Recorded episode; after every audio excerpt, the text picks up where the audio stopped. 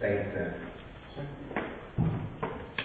Reading this morning of the Gospel of John, chapter 20, beginning at verse 19.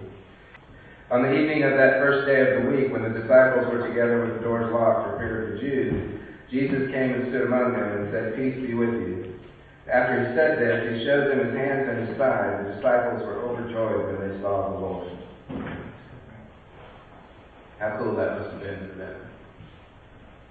Afraid, hiding. And then Jesus comes. Again, Jesus said, Peace be with you. As the Father has sent me, I am sending you.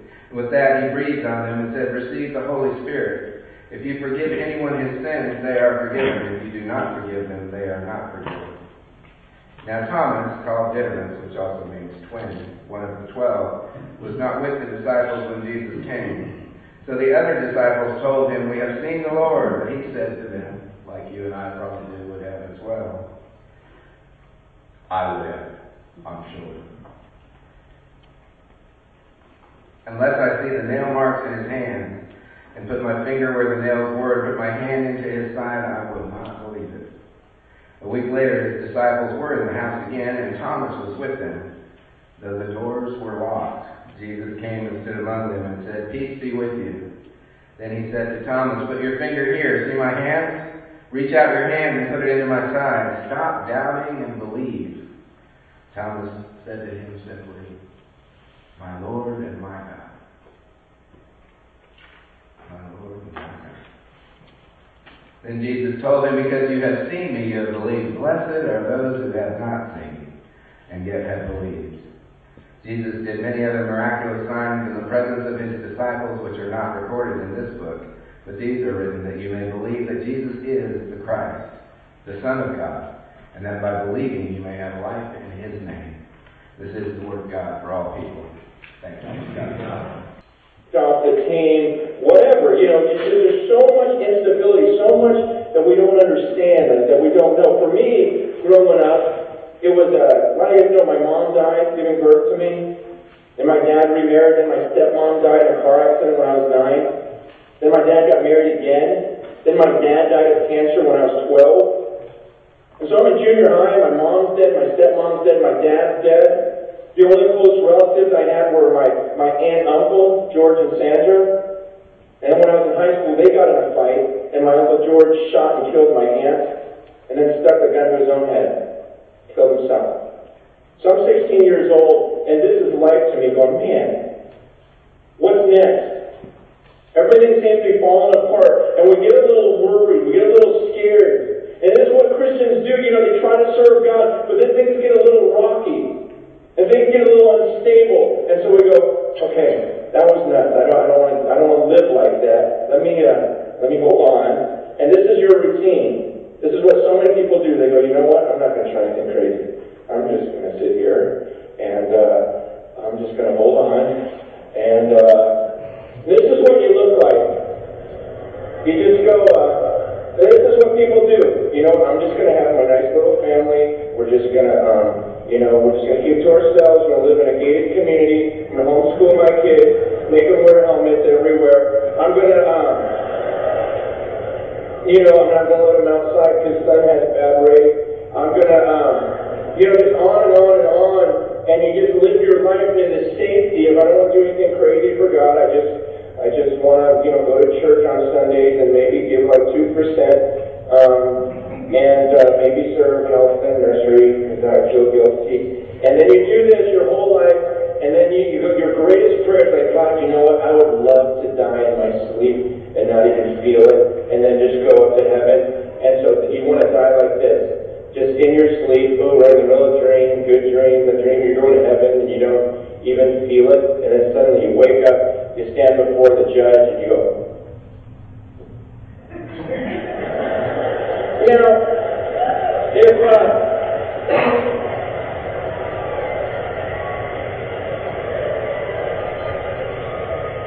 could you imagine?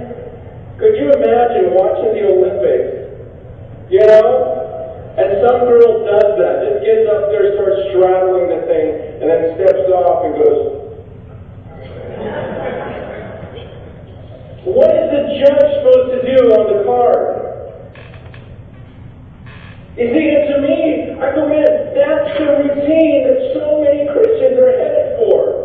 That's the routine, the boring, I do nothing crazy because I don't want to fall. I, that's the routine that they're going to live, and then one day it's going to be a shock because they're going to step off that balcony and realize they're standing before the judge. They're standing before the judge, and you think he's going to look at that routine and go, wow, well done. Well done. You lived the safest life possible. You didn't slip, you didn't fall. That's not the life that God's called us to. That's where the majority will head, but I don't want to go where the majority goes. I love Francis Chan as a way of putting things that drive the point home. So this morning, my main point, the point that I'm going to make and probably make it several different ways, is that we tend to hedge our bets as Christians. And we're called to be all in. It's funny to watch him on the balance beams that go down and we grasp it, but how many of us have something happen in our life and, and it hurts and so we want stability, we want safety, so we do go down and we grab hold a little bit tighter of, of, of what's in front of us, of what we can see. See, we're like Thomas. You show me, you show me what I can see, and I'll grab hold of that. And so as life goes on, we, we, we love God, we want to serve God, but we don't see God tangibly. And the next thing you know, we're all wrapped up. We're saved. We're saved. We can't move. We can't do what God's calling us to do. And we're stuck. All in is so hard that we hedge our bet. See, to be all in means that we might have to stand up on that balance beam. We might have to actually take a risk and do a, do a forward somersault. Oh no. Don't get crazy on me. With God's help. But that lack of certainty leads us to question. Because it is not certain. We have faith and we trust in our Lord and He is a faithful God. But He is not standing right here. He's not showing me the. I, ironically, a couple of weeks ago, I, uh, you know, during that fast that I told you about, part of that fast for me was God, show yourself to me in a tangible way. Pretty demanding? But that's what I was doing. That's where I was mentally. That's where I was spiritually. I wanted God to show Himself to me. I wanted to put my finger in the nail hole. I wanted to put my hand in His side. I was arrogant.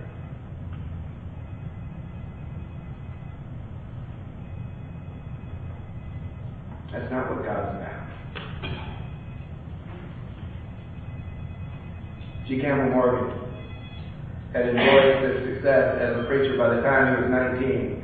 And then he was attacked by doubts about the Bible. Now, this is in the 1800s, this is a while back. But some of the primary writers of his day were starting to, to get into his head. This would have been folks like Charles Darwin. Think most of us have probably heard about Charles Darwin. James, John, John Tyndall, Thomas Huxley, Herbert Spencer, great secular writers and, and, and, and secular focused folks. And as he read their books and listened to their debates, he became more and more confused. He became more and more perplexed about, about his own place. So what did he do with all that? He canceled his preaching engagements. He put all the books that he had in cupboard, all their books, all his own books, locked the door, went to the bookstore and bought a new Bible. He said this to himself I am no longer sure that this is what my father claims it to be, the Word of God, but of this I am sure if it be the Word of God, and if I come to it with an unprejudiced and open mind, an unprejudiced and open mind, it will bring assurance to my soul of itself. When we come to the Word with an unprejudiced and open mind, it will bring assurance of itself. So what happened? I love the way that Morgan put this. He said, That Bible found me. That Bible found me. He didn't find God in the Bible. That Bible found him. This is the living Word of God, and it spoke to him. gave him motivation. In 1883, he was, began a preaching and teaching ministry. He devoted himself to the study and preaching of God's Word. See, when we question, when, when, when we get caught up in the, thing, in the ideas of the world and the questioning parts of the world, that leads to hedging. It leads to going halfway instead of all in. And don't mishear me. I want you to question. I want you to ask, ask the questions. I've been in churches where, where the answer to my questions was, the Bible says that I believe it, that settles it. And that's not good enough for me. And I hope that's not good enough for you. God gave you a brain. He gave me a brain to spend time in study of His Word. Isn't it ironic that the Bible says one thing to me and seems to say something else to a whole lot of other people? So if the Bible says it, I believe it, that settles it, then, then we would end up with a bunch of different denominations. Uh-oh. We are one church even still. But that's how it happens. An unprejudiced and open mind is essential to learning.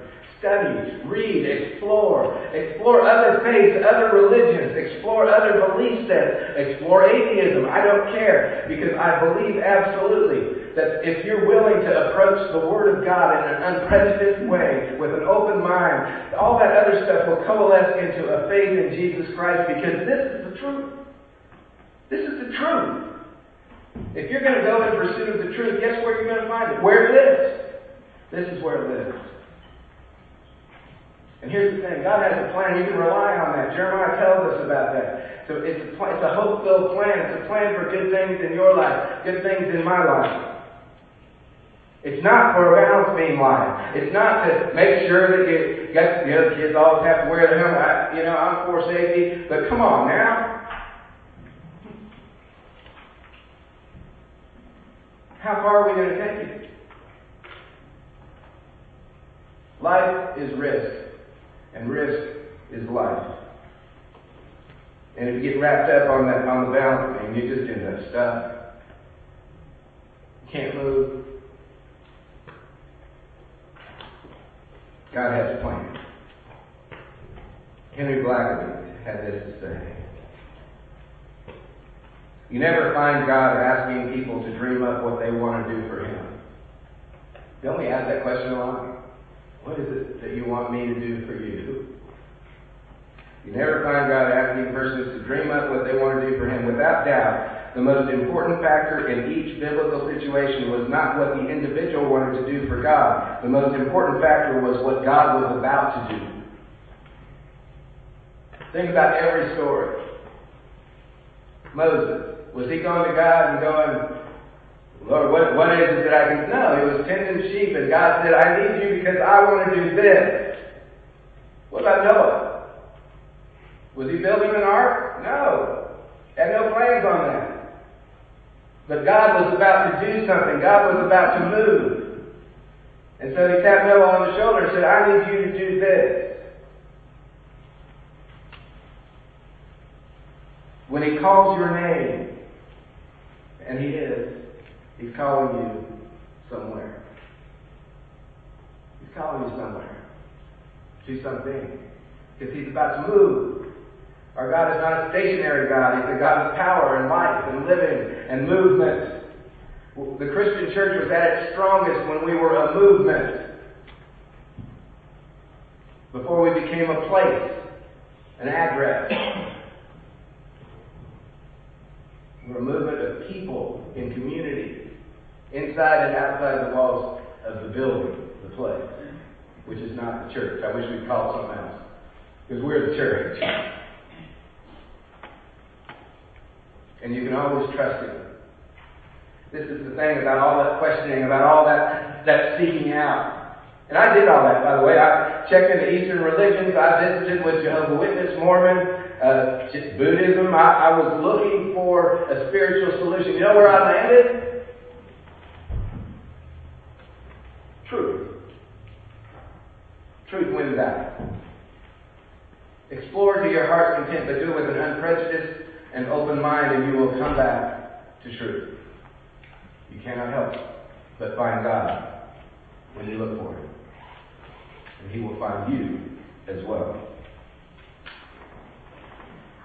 You can trust that. You can have faith in that. And by the way, it's worth the trip. It's worth the exploration. It's worth all of it. It's worth the ups. It's worth the downs. There was a boy just about to enter his teens, and he was sitting contentedly in, a, in the coach of a train that was headed up out west. It was going through the dry belt. If you've been out west, we often think about the mountains and the, and the rivers and the lakes. There's whole sections that are desert. And his train was going through the desert. It was miserably hot as it was going through, but he was always smiling. Others complained about the heat and the dust. This is terrible. Some found fault with the equipment on the railroad. Why couldn't it be more comfortable? Uh, the passengers were out of sorts. They didn't like being, in, being uncomfortable. Traveling was tiresome and uninteresting. They were bored. They, they just wanted to get somewhere. The boy, however, was content in the midst. And there was a lady who was close to him who saw that this contentment wasn't just a surface thing, that there was something going on different for him, that it was a deep contentment. He seemed to be enjoying this dried out country, enjoying that the, what the others had thought was monotonous and boring. And she was curious. So she looked at the boy and she said, Sonny, aren't you tired of this heat? Yes, ma'am, I'm a little tired, but I don't mind it much. And she was about to do a follow up question, but he finished his sentence. He said, Because my daddy is going to meet me when we get to Winnipeg. My daddy is going to meet me when we get to Winnipeg. And he had contentment for his soul because he knew at the end of it all, at the end of the trip, at the end of the journey, his daddy was going to meet him in Winnipeg. God is indeed faithful. Our Father will always be waiting at the end of the journey. He's waiting with him at the end of this short journey. He's waiting for all of us at the end of our life. He's, he's waiting for us. He's with us. He is faithful. And this road of ours is not going to be easy. It's going to be rough at times. Sometimes it's going to be almost unbearable. It's going to be like the life being the Lord probably was on that train, just hot and miserable and terrible. That's the way life is sometimes. It's also going to be times of joy and, and, and goodness. But we tend to focus more on the struggles and the heartaches and the disappointments and all those other things that are a natural part of life. What if, in the midst of whatever you're going through, whatever I go through, I remember just that simple thing. My daddy's going to meet me when we get to Winnipeg. My father has is in the midst of preparing a place for me, and when that time comes, I'm ready to go. And in the meantime, there's going to be this this this journey's going to have those those struggles, and it's okay because you know what? My daddy's going to meet me. It's not going to be Winnipeg. In heaven on death. I like to think it's like uh, like in the story of the prodigal son, where God is outside in the road. He's standing there. And the father is is is, is portraying God who stands outside, waiting for us to come home, waiting outside the gate. Go, uh, come on, Mike. Don't give up. Come on, come home. Come to me. Quit trying to do all that on your own. Ask your congregation to pray for you. Don't do the silliness that you don't, that you got to handle everything on your own. Ask for help when you need it. And he's outside the gate looking down the road maybe for you. Stop struggling with that on your own because I'm here to be with you, to help you, to walk with you through it. He's calling your name. Don't hedge your bet with the things of the world. That's, I know that's our tendency. I know how easy that is because it's tangible to us, and, and we end up hedging our bet to the point where, we, where we're stuck. Don't hedge your bet on the things of this world. Go all in for the things of eternity. Those are the things of God. Go all in. And yeah, it's scary. Yeah, you might have to give up a job. Yeah, you might have to do something different. Yeah, you may have a bad relationship you got to let go. Yeah, you may have to do some things in order to fulfill that all inness that God is asking of you because it's not easy. But the rewards of that here and there are tangible and amazing. God's calling your name. I don't know what he's saying. But when he calls your name, know that he is about to move. Because that's how God is. You understand?